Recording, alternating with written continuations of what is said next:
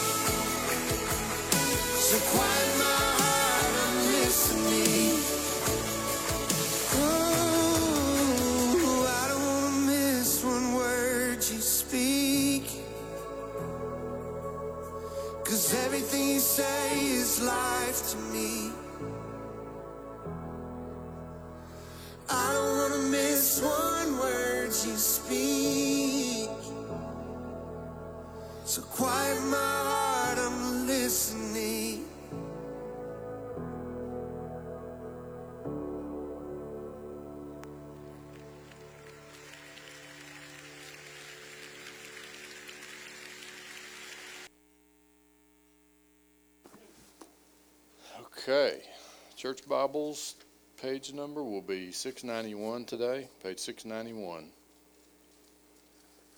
And some praises. Uh, Daniel reports to us his dad's surgery went well. Bless the Lord for that. Pray for an amazing recovery there. The doctors will even be amazed at what God will do there. And we pray for healing throughout, physical and spiritual. Linda is better today bless the Lord for that. We pray that she is able to get back with us soon and come worship with us. And we're going to continue to keep Raul Jr. in our prayers and Martin Placencia. And uh, in thinking of Martin, I just think that our scripture is so much of a reminder of how God has established his throne. And his days and his timing is perfect. And that's what we pray will continue and all that. so we pray, God, that uh, he'll bless this reading in uh, Psalm 103, verses 19 through 22. The Lord has established his throne in heaven, and his kingdom rules over all. Bless the Lord, you his angels, who excel in strength, who do his word, heeding the voice of his word. Bless the Lord, all of you his host, you ministers of his, who do his pleasure. Bless the Lord, all his works, in all places of his dominion. Bless the Lord, O my soul. Amen. Let's pray. Father, we bless you for the day that we can come and just humbly give you praise and honor for the answered prayers uh, for Martin, for Linda. I'm sorry, for Lee, um, uh, Lee Martin, and for Linda. We pray, God, that you continue uh, to just work in their bodies and you would encourage their spirit, give them strength, and Lord, just show them how you are the one that has established your throne. And Lord, you are the one who has appointed all things to be. And so we pray, God, that you continue to work. also, we lift up um, Raul Jr. Lord, we don't know what your plan is there, but God, we know you have a perfect plan. And so we continue to cry out for him that you would, Lord, draw him to yourself above all, that he would know you, that he would call you his Lord, and they would see that you heal him. Lord, however you choose to do that, Lord, we pray that you would just work your amazing miracle in Raul Jr.'s life. Pray that for Martin as well, Lord Jesus, we're reminded that um, so many things doctors say over the time, not that we're against doctors, but uh, you give them wisdom at times and you direct their path as well. And we bless you for that. But God, they don't know what you know. And so, so many things that are spoken, and we've seen in so many different examples, Lord, that your plan is perfect and that you have an idea and you have a way that all things should go. So we bless you for that. We, we know that we can trust in that, and we can trust that you are faithful, and you're God, and you're a loving God above all things. We bless you for this day. We thank you would cover our, our sanctuary, our church today with your mighty spirit, that you would rule here, that you would eliminate any distractions that would keep us from hearing what you would have for us today. Be with those not with us. Bless them where they are. And God, we thank you for the opportunity to praise and worship you and hear a word from you today. In Jesus' name, we pray all this. Amen.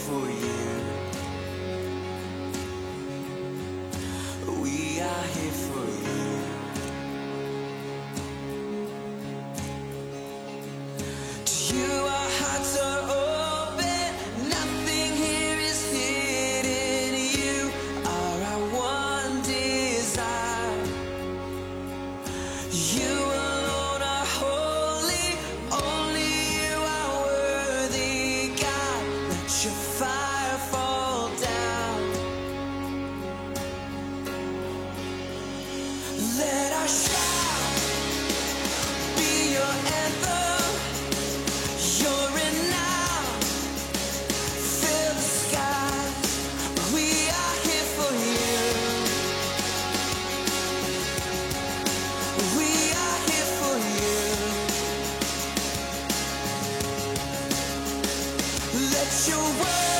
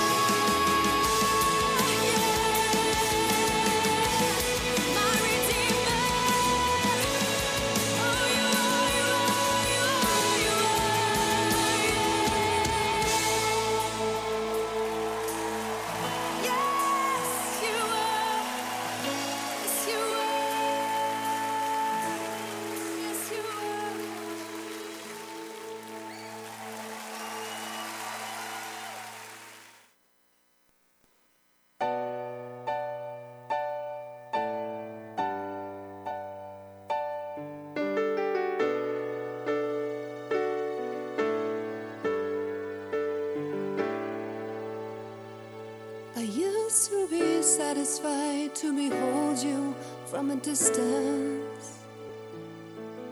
Just a glimpse of your glory was okay. I used to be satisfied just to hear your voice every now and then. To make my sacrifice and go.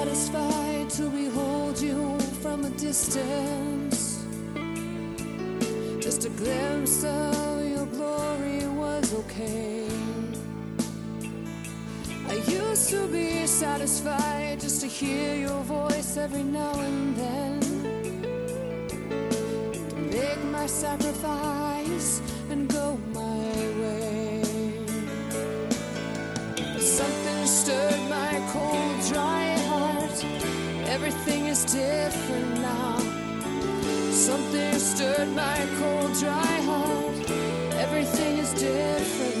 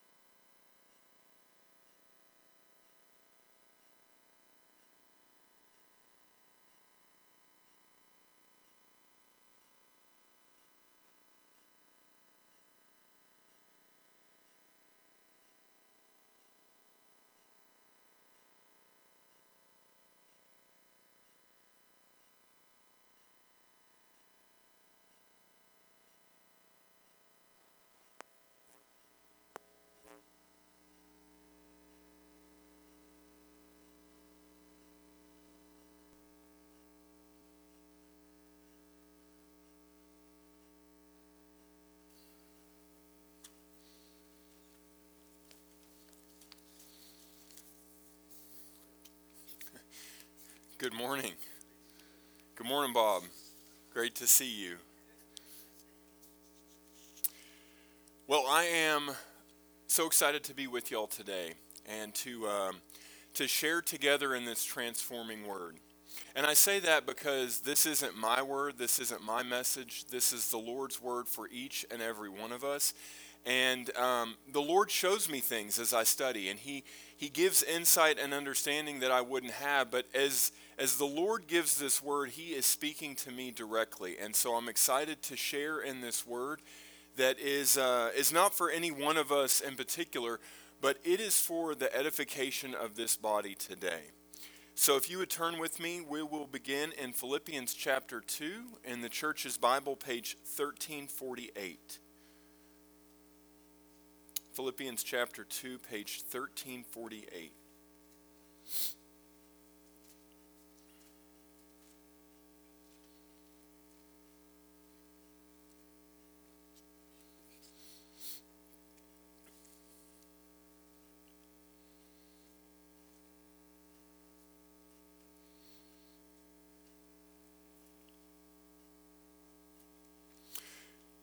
So you'll remember that among the reasons that Paul writes this letter to the church in Philippi was to address a quarrel that was happening between two members, Euodia and Syntyche, that had affected the whole church. Um, we don't really know what it was about. We don't really know the strength of this argument, but we know that it was affecting the whole church. So I was thinking about this yesterday because the church at Philippi uh, was probably around 50 to 100 people, most, most scholars and teachers believe. And so this is a church where um, everyone knows each other, everyone knows each other's circumstances and business. Uh, they know each other intimately. No one is getting lost in this church. And likewise with our church. No one's getting lost in here, are they?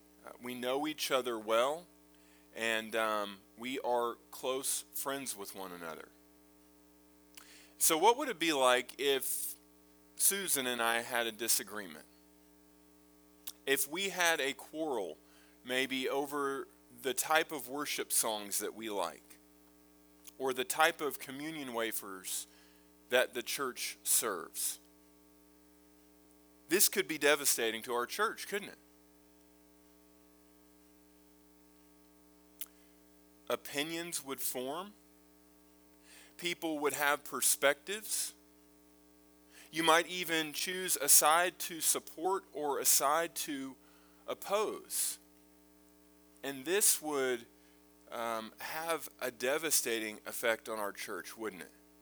Now, it seems silly to say something about worship songs or communion wafers, and so we'll leave it at a small matter so as not to rile any of us up. But imagine the devastation spiritually that this could have among God's people. I think at the very least, this would draw attention away from the rightful place, which is not on any one of us. It's not on our preferences or opinions or experience, but it's on the Holy Spirit. It's on the Most High God. We're not here for one another, we're here for Him, and we're here for them. Paul's response to the Philippians was to urge them not to be divided from the Spirit of God.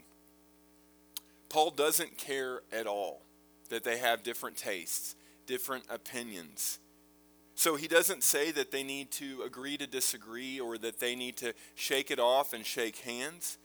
Instead, he explains they need to be united with the Holy Spirit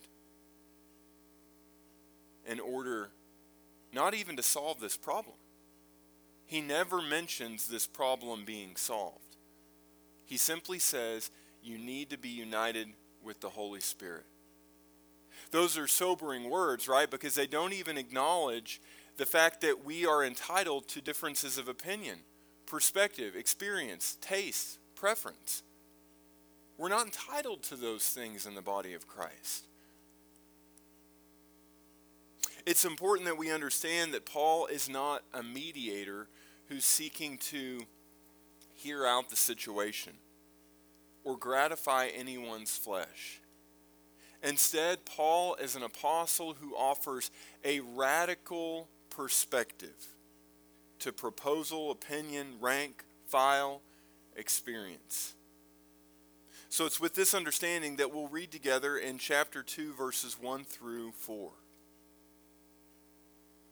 Paul says, Therefore, if there is any consolation in Christ, any comfort of love, if any fellowship of the Spirit, if any affection and mercy, fulfill my joy by being like minded, having the same love, being of one accord, of one mind.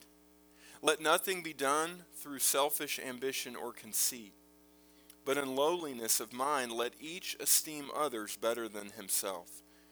Let each of you look out not only for his own interests, but also for the interest of others. There are a lot packed in just a few verses. Seems like we could spend our entire time on just a few words. These verses that we've just read are, are linked to the previous paragraph, the things that we studied last week. Paul begins with this word, therefore, which means he's, he's joining what he'll say to what he's just said. Paul explained to us last week that, that we are to stand strong against the enemy's schemes that take place outside the church. Paul talked about sufferings and things that the enemy has planned for us. And so now he tells them and he tells us how to act inside the church as we experience difficulties. His point is to make us aware that things are going to take place outside of the Lord's house things are going to take place outside of the unity that we're supposed to have with believers, and that is a certainty. But then he says this will also take place in the body. In this place, there may be a greater spiritual aim for destruction. We almost just assume that this is like touching home base, right? Like we're playing hide and seek all week long, and if we can just get here, whew, we're good. We're in the company of trusted friends, right? This is the ba- greatest battleground that we face. The enemy seeks to destroy each and every one of us from being unified with the Spirit and therefore unified with one another.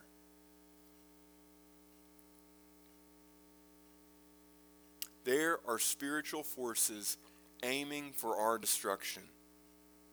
There are spiritual forces aiming to divide the people of God from his spirit and one another. If we don't acknowledge this, if we don't confront this, we will be destroyed. Maybe not physically that we might notice, but spiritually. So in verse 1, Paul uses this, this type of statement. He says, If there is any. This is in a rhetorical way. He's not actually asking this question. Not like his other letters where Paul might use a sarcastic tone to get the attention of those he's talking to, but this has the opposite effect. Paul may be direct, but his tone is as loving as Paul can be. See, I think Paul is really a weepy, romantic guy. I think that he is an emotional guy who is, is wound so tight to the spiritual things that the Lord has given him. But right now, he is pleading with his friends to hear his word. His friendship with them is not first and foremost. It is a result of the fact that he was an apostle sent to give them a transforming understanding. And because he's seen them transformed, he considers them dear friends and he writes to them, shaking them to grab a hold of what they already know to be true. He's pouring his heart out. And so he says that his joy will be fulfilled, not if they do these things, not if they happen to fall into being selfless or being kind, but if they receive this word from the Lord. If they do that, if they receive this word, Paul will be over the moon, not just with happiness and frolicking around, but his joy, his spiritual countenance will be completely filled up. The idea here is that the Philippians have, re- if the Philippians have received the things that he meant, he's mentioned, this warrants a response. So the if here that we read about is not hypothetical, it's not hopefully possible. Paul doesn't doubt the Philippians. So this if has the meaning of since or because. Because of these things, since these things. If each and every one of you are truly in Christ, then these things are a reality and a certainty. He says, first, if there is any consolation in Christ. As we said, this is rhetorical, so the meaning is that, of course, there is consolation in Christ. This word consolation means encouragement, comfort, and joy. Of course. Christ does not bring depression. Christ does not bring woe. Christ brings comfort and encouragement and joy. Turn with me to 2 Corinthians chapter 1 in the church's Bible on page 1326. 2 Corinthians chapter 1, page 1326.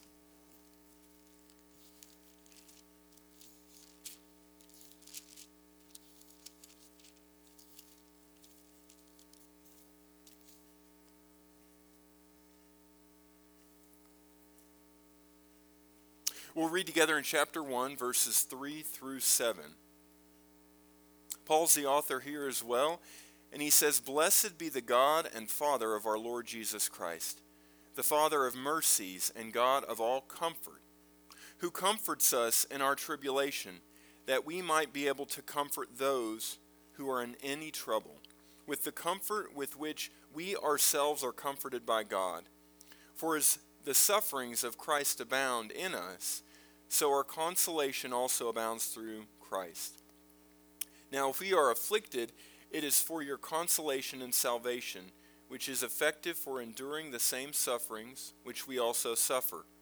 Or if we are comforted, it is for your consolation and salvation.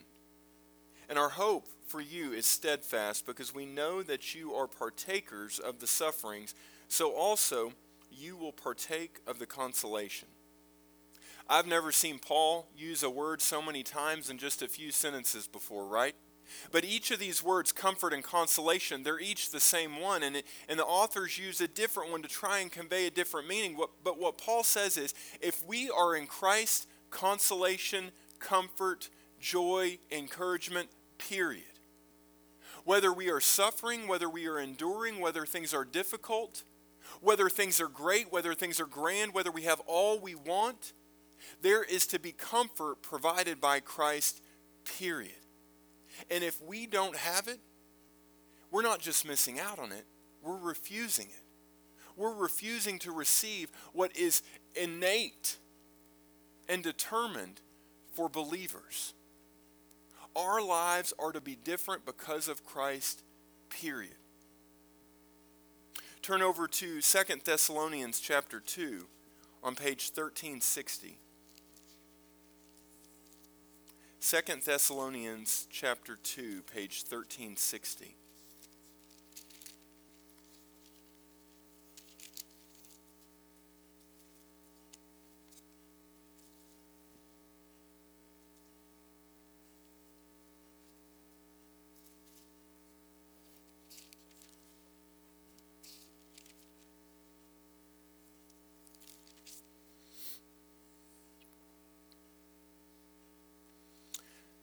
We'll read just verse 16.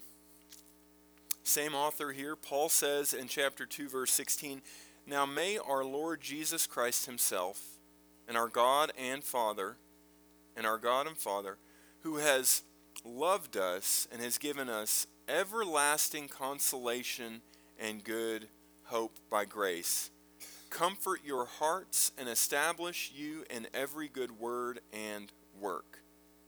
He says he's given us everlasting consolation. Everlasting consolation. It's eternal. The nature of God, the nature of the Spirit and of Jesus is to encourage and comfort us. It began when we began to know Jesus, and it will not be completed ever we should understand that if we're in Christ, his comfort should equally be in each and every one of us. We have the opportunity to be encouraged by what Jesus has done and what Jesus is ongoing to do. Turn back with me to Philippians chapter 2 on page 1348.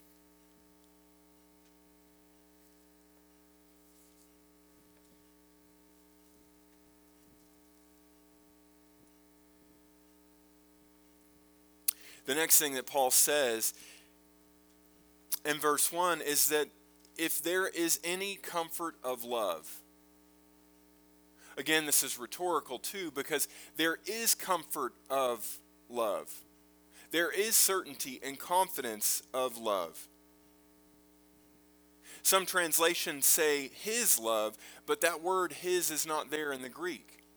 I believe that this love that, that we're reading about is, is love that is to be exchanged between each of us because of Christ's love that is in us. This is agape love. This is love that I believe implied for us to have that is not conditional. That we're not to come into this place and, and maybe have some consolation of the Spirit, some encouragement of Jesus, but not really love each other because I don't like Bob's blue shirt today, so Bob, you're out.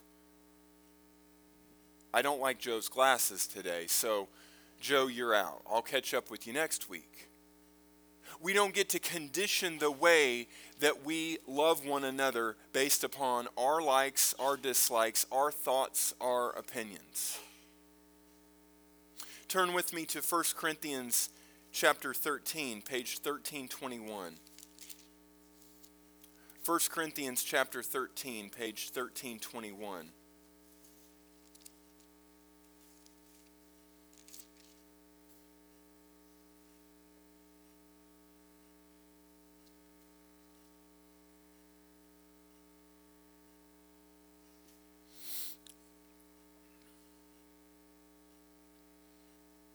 We'll read read all of 13.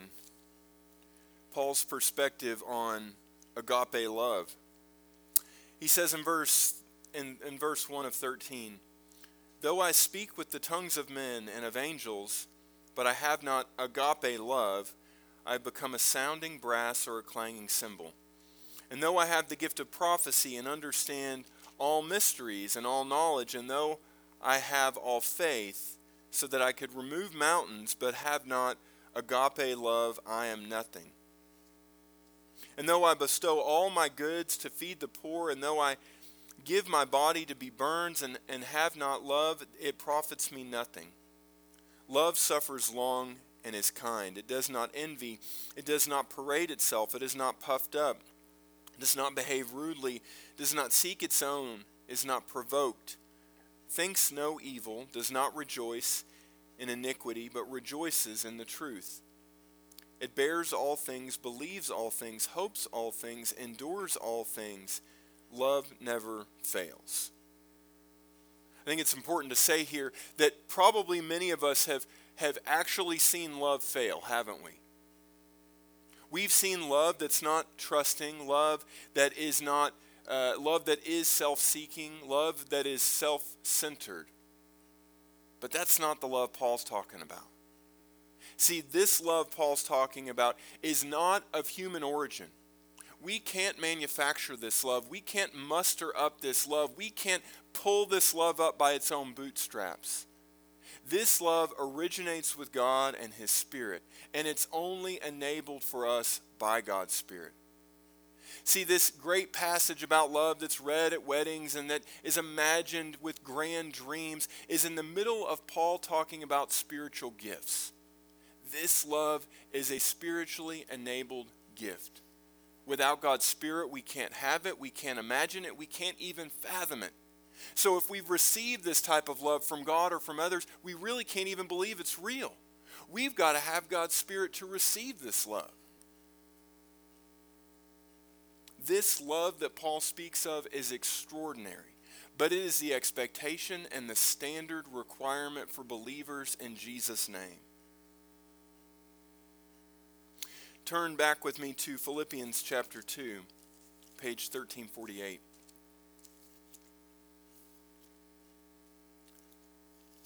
Philippians chapter 2, page 1348.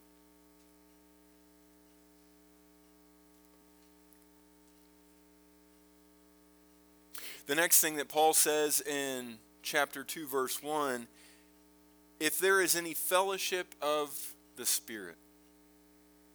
This word we read as fellowship, we've, we've talked about. It's, it's a word that means partnership, it's a word that means uh, unity. It's the Greek word koinonia. And it's a fascinating word. There's no English word that comes close to even conveying its meaning because it, it captures the, the interactive relationship that we're to have with the Father and the Son and the Spirit. We're not in a one sided relationship where God's doing all and we're doing nothing. God does all. But in order to partner with that, we have to be in this fellowship that is first Spirit enabled in the first place. It conveys how we as believers are participants in God's work and purpose through the gospel.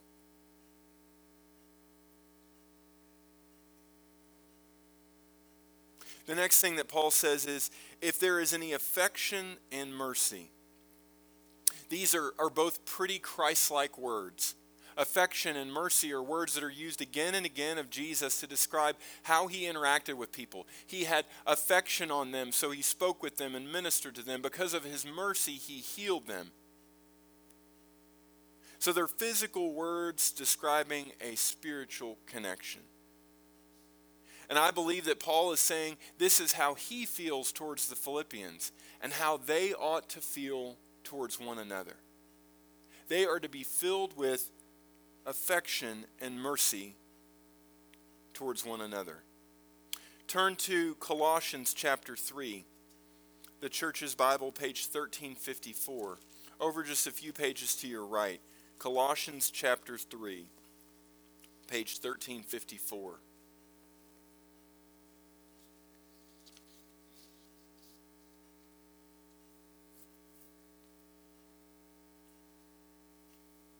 We'll read just verse 12 of Colossians chapter 3. Paul says, Therefore, as the elect of God, holy and beloved, put on tender mercies, kindness, humility, meekness, and long suffering. Our translation says, uh, says, Put on tender mercies. This is the word affection and mercy combined together. See, this word translated tender or, or affection is a word, a word that comes from the spleen. It's a word that describes our inward parts. It's a word that describes our, our guts, so to speak. From the most intimate place of us, we are to love one another. It's this intimate place that allows us to have this, this mercy, this compassion. This compassion that's not conditioned by our feelings or emotions or opinions or experience. These are spiritually motivated words. With each of these places that Paul mentions, he's saying that they, they are to serve as a template and as the catalyst for what goes on in the Lord's body, for how we're to relate to one another because of the relationship that we have with the Lord. If we think that what we're doing here is in any way like what we have in the world, we are dead wrong. The Lord envisions something for us spiritual that cannot be manufactured by physical things. This love, this unity, this compassion can't be made in a factory. It can't be designed on a computer. It is out of this world. Turn back with me to Philippians chapter 2 on page 1348.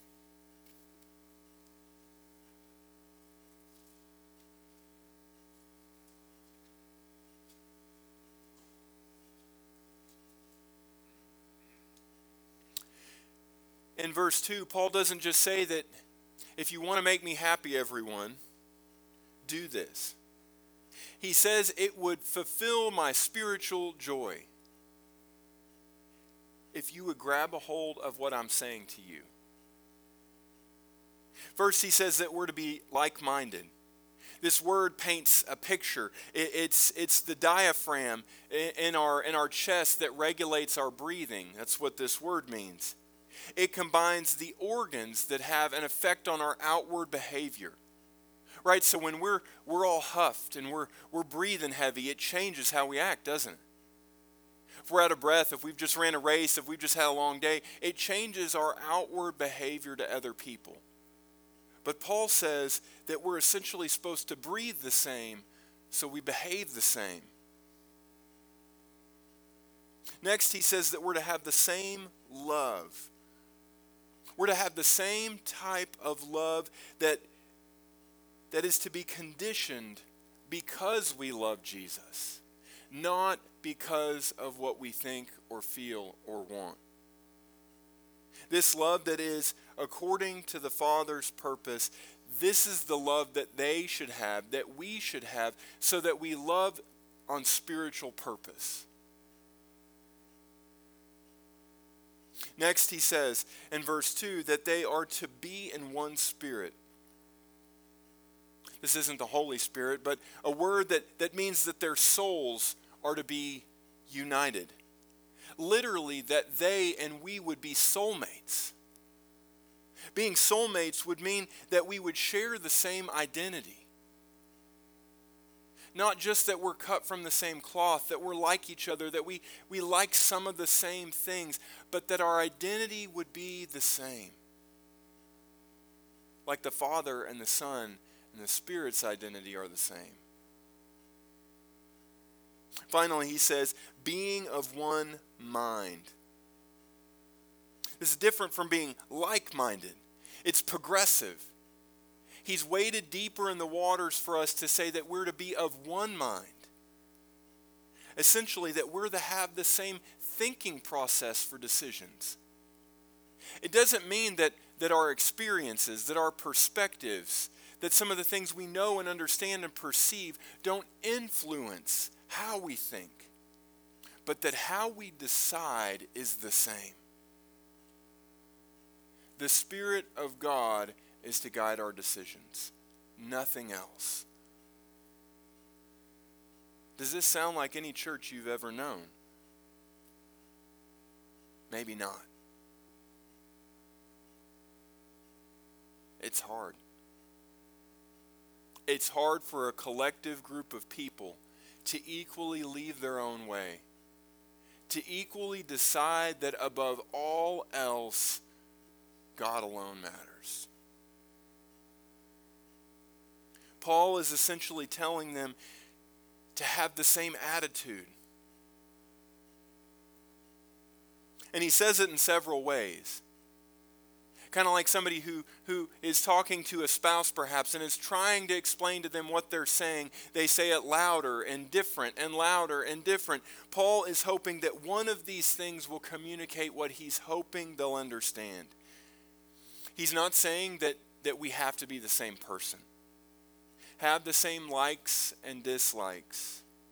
He's not wanting us to be robot believers that all function the same and move in lockstep. But he's reminding us of what we've received, which is not like any learning, it's not like any transfer of information or goods, but that we've been given spiritual opportunities that they and that we are not to be divided from. Whether it's our, our guts or our brains, Paul wants us to be unified. He wants us to understand the significance of this spiritual oneness that cannot be manufactured physically. It's why Jesus gave us an example and continually went to the Father and prayed to the Father. Even Jesus, who was fully God and fully man, thought, No, I'm not, I'm not going to risk going any other way but what the Lord would lead. It's why he tells us, I and the Father am one. There is to be no division between them. Finally, in verses 3 and 4, Paul offers what the accomplishment of this unity will look like.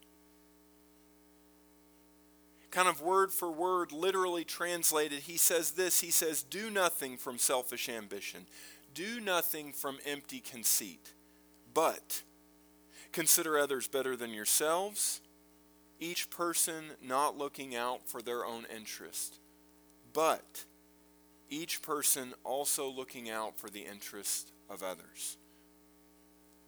All these things kind of sound like a utopian society, don't they? Like a sci fi movie. It's almost a little too good to be true. And frankly, this is impossible. It is. It is impossible apart from the Spirit.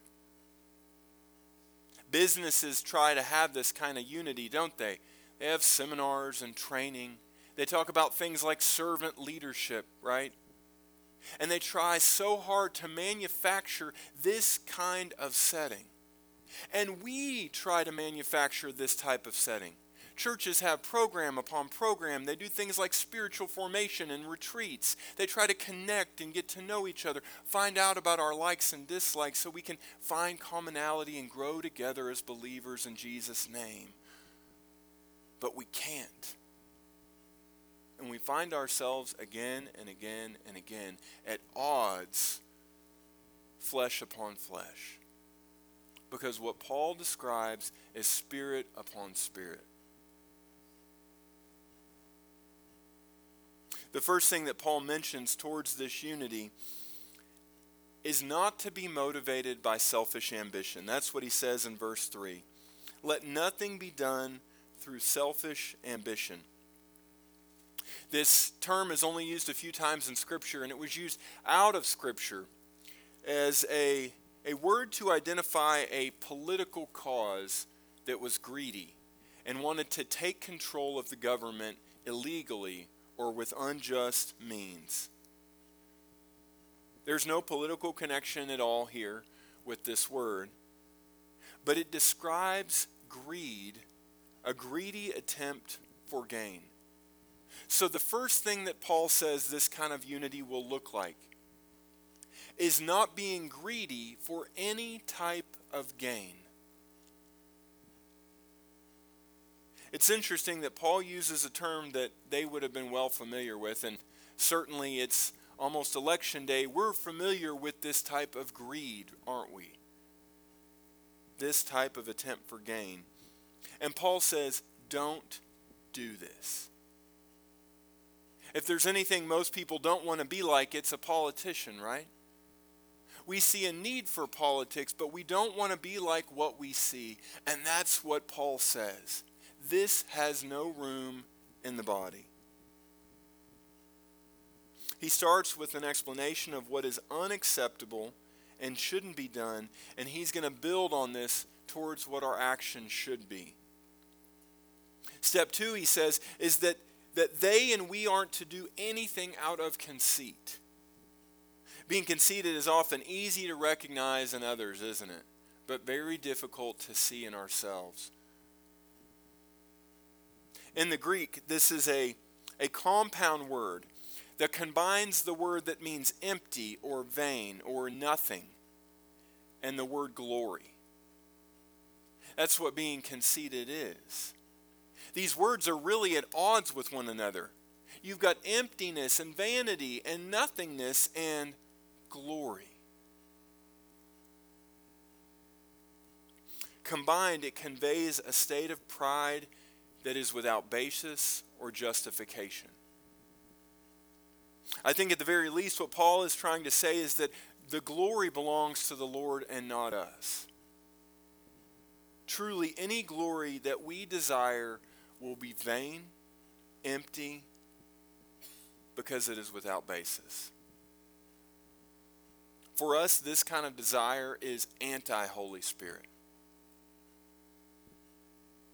Step three, Paul says, is that he wants us to be humble. I love how this word's actually translated here in verse 3. It says, but in lowliness of mind. Humility is such a hard thing to grab a hold of, isn't it? A lot of people want it, few people have it. It's difficult to describe, envision, take steps towards. And I don't think it's because it's really that hard. I think it's because it's really that hard. Being lowly of mind. The Greeks considered humility to be a fault and not a virtue. Greeks and Romans have lists for everything. Many virtues they explain, but this is a risk and a liability, and it's condemned among the culture that Paul writes to. Society in the New Testament saw manhood or personhood or adulthood as one's ability to assert authority over another. Doesn't sound like anything's changed in 2,000 years, has it? Success for us is to assert authority over someone else for our gain.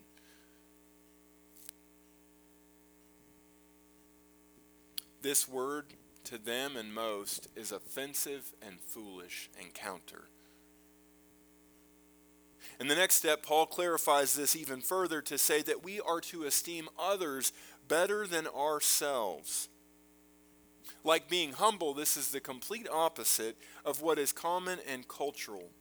After all, we, we are taught to have good self esteem and the importance of having good self esteem. Oh, yeah, she's a nice girl, but she's got low self esteem.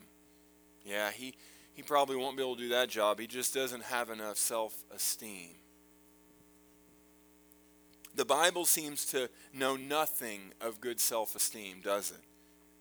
That we should carry this attitude of confidence and swagger to every com- conversation and situation.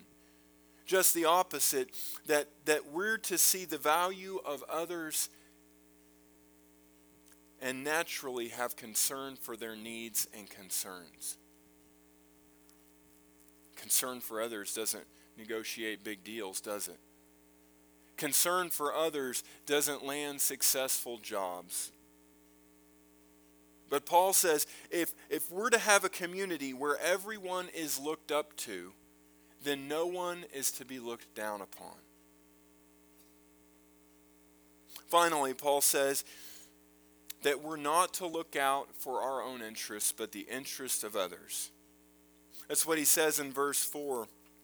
Let each of you look out not only for his own interests, but also for the interest of others. Here is Paul's thought completed. If we do away with our selfish ambitions and vain glory, our tendencies to be high minded and self absorbed, this will naturally flow from us.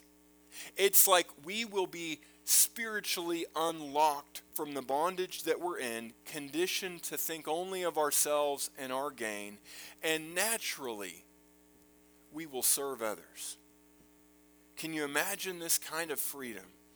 To not be worried only about who's in the mirror.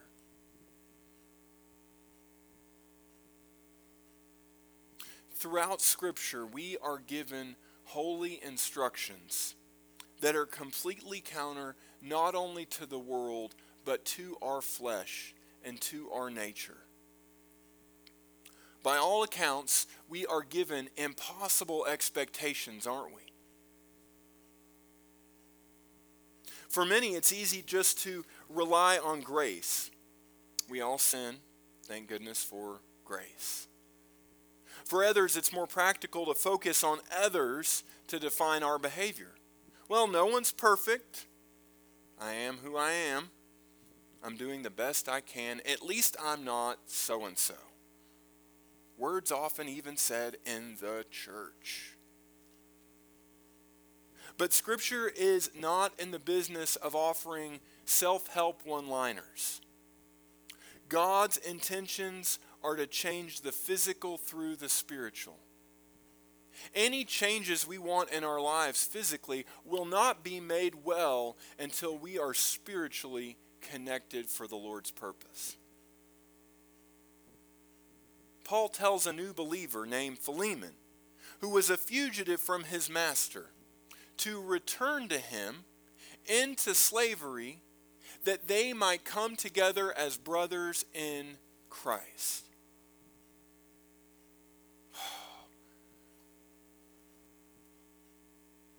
Paul tells husbands and wives to submit to one another to a fault, it seems. But to do this is out of reverence for the Lord.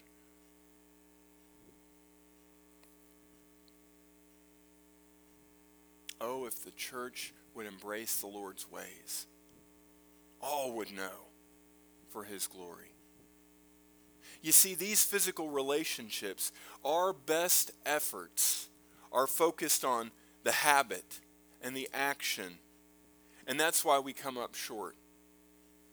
We set small, reasonable goals for us to improve ourselves and do a little better than terrible.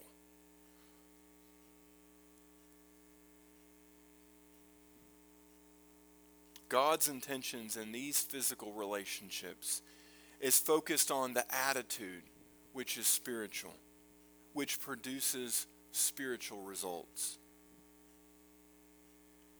What Paul outlines here for us is an if then explanation.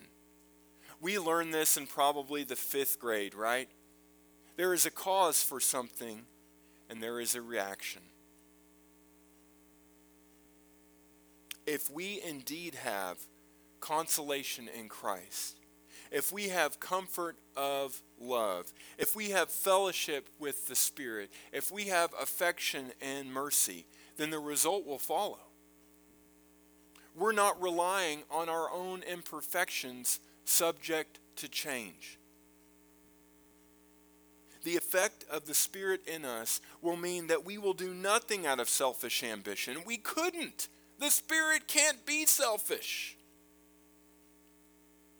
We will do nothing out of empty, vain conceit. But the Spirit will enable us to consider others better than ourselves, to enable each of us to look out not for our own interest, to enable each of us to look out for the interest of others. You see, we're both given the answer and the means at the same time. These things are impossible. They would take the Holy Spirit. I tell you, they would take the Holy Spirit for me to look out for someone other than myself, if I'm honest. Even the best of people have an aim and an intention and an end game. They've got a reason for what they're doing. And it's not for the good of someone else ever. People are not good. You're not good. You're not good. I'm not good.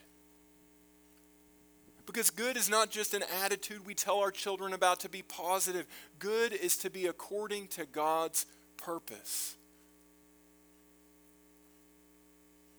And so, even what motivates us spiritually to put others above ourselves is not just so that things will work out, it's that God would be glorified. We must recognize that apart from the Spirit, these things are impossible because they are contrary to our very nature. If then we have them, it's not because of the good that we have done. It isn't because we put in the 18 days to form a habit. If good things are happening, if the Spirit is working, we don't get to take credit. That's vainglory. It doesn't work. It's something we cannot take credit for once whatsoever, which is the wonderful work of God's Spirit to first change the spiritual so that He can affect the physical. When we wonder why our physical conditions are not where we want them, we need to go right to the mirror.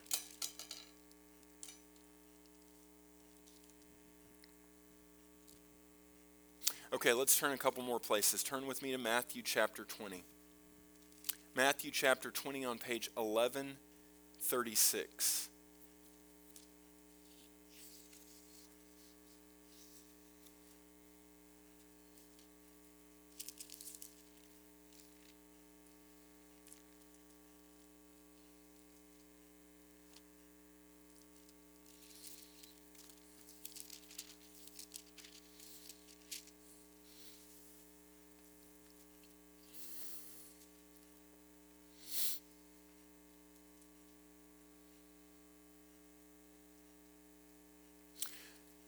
We studied here some time ago when Deborah taught on this place, and it has, it has stayed with me since then.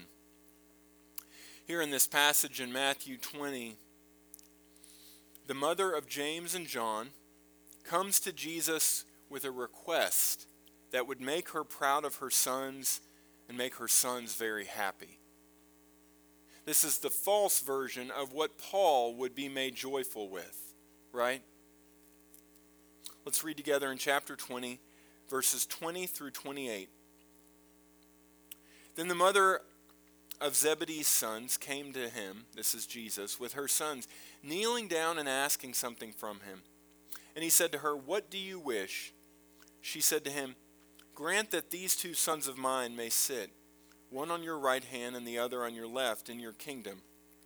But Jesus answered and said, You do not know what you ask. Are you able to drink the cup that I'm about to drink and be baptized with the baptism that I'm baptized with? They said to him, We are able. So he said to them,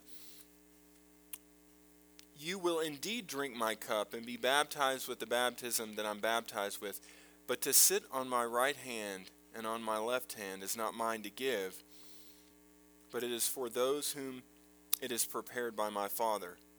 When they heard it, they were greatly displeased with, excuse me, when the ten heard it, they were greatly displeased with the two brothers. But Jesus called to them himself and said, You know that the rulers of the Gentiles lord it over them, and that those who are great exercise authority over them. Yet it shall not be so among you. But whoever desires to become great among you, let him be your servant. And whoever desires to be first among you, let him be your slave just as the Son of Man did not come to be served, but to serve, and to give his life a ransom for many. You see, from all sides of this story, the disciples had yet to be changed into what Paul describes. They've got pride, jealousy, greed, anger, entitlement. All of them. You've got James and John's mother coming to Jesus and saying, Can they sit on your right and left as co heirs to the kingdom of God? You got James and John right there who are buying right into this request. And then the response of the disciples is to go, Oh man, James and John again, with the pride, with the vainglory, welled up themselves in these same spirits. The purpose of the enemy is to divide the people of God from his truth. And it's happening right here. But it's given to us as an example. To all of them, Jesus says in verse 26, Not so with you. For the rest of the world, this kind of request is okay. For the rest of the world, it's okay to be frustrated when your brothers and sisters in fellowship of some kind are being foolish. Not so with you. Now turn to Acts chapter 4. Um, let's see, I didn't write down a page on this. So when someone finds that in the church's Bible, if they don't mind to share it. Adam, are you in Acts 4? Okay. Well, if you turn with me to Acts 4, we'll read just a few verses anyway.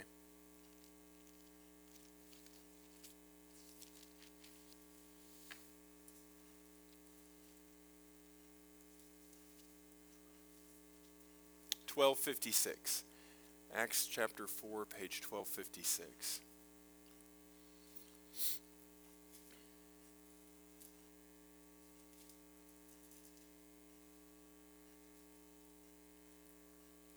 So in Acts 4, this group of disciples and other followers, just something like two months later from this situation, something incredible happens. We'll read in chapter 4, verses 32 and 33.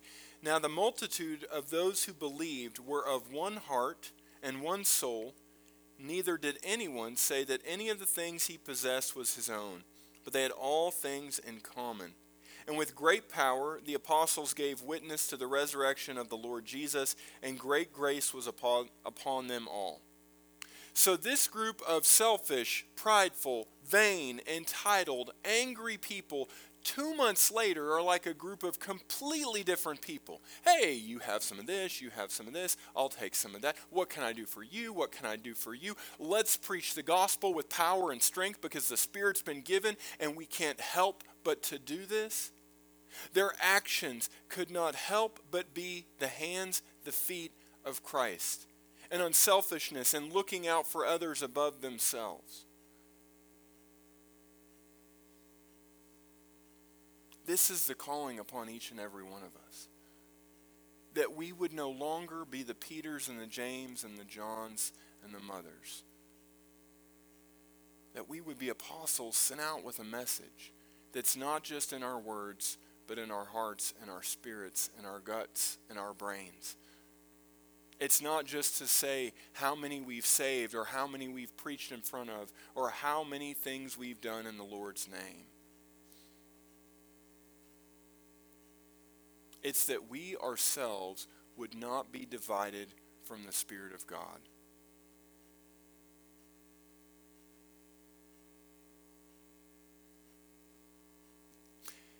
These people didn't find it hard to be united with this Spirit once it was given.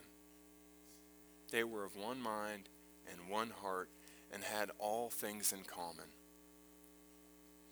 I pray that this spiritual fellowship that Paul describes would be in our congregation, would be in each and every one of us.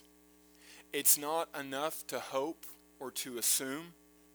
It's not enough that because Susan and I aren't quarreling over our worship preferences or the communion, that the enemy isn't aiming to stir up quarrels. We have to cast down every crown before him. We cannot assume that because we don't see it, there is not division in this body. Our enemy is powerful, and his greatest tools are our complacency and our ignorance. Today, he has been exposed. And I pray that we would receive this word and that the heavenly realms would rejoice. Amen.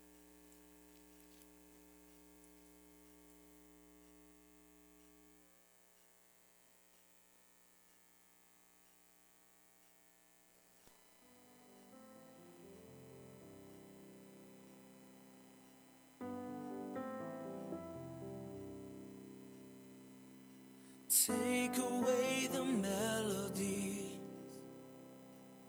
take away the songs I sing, take away all the lies and all the songs you let me write. Does the man I am today say the words you need to say? Let them see.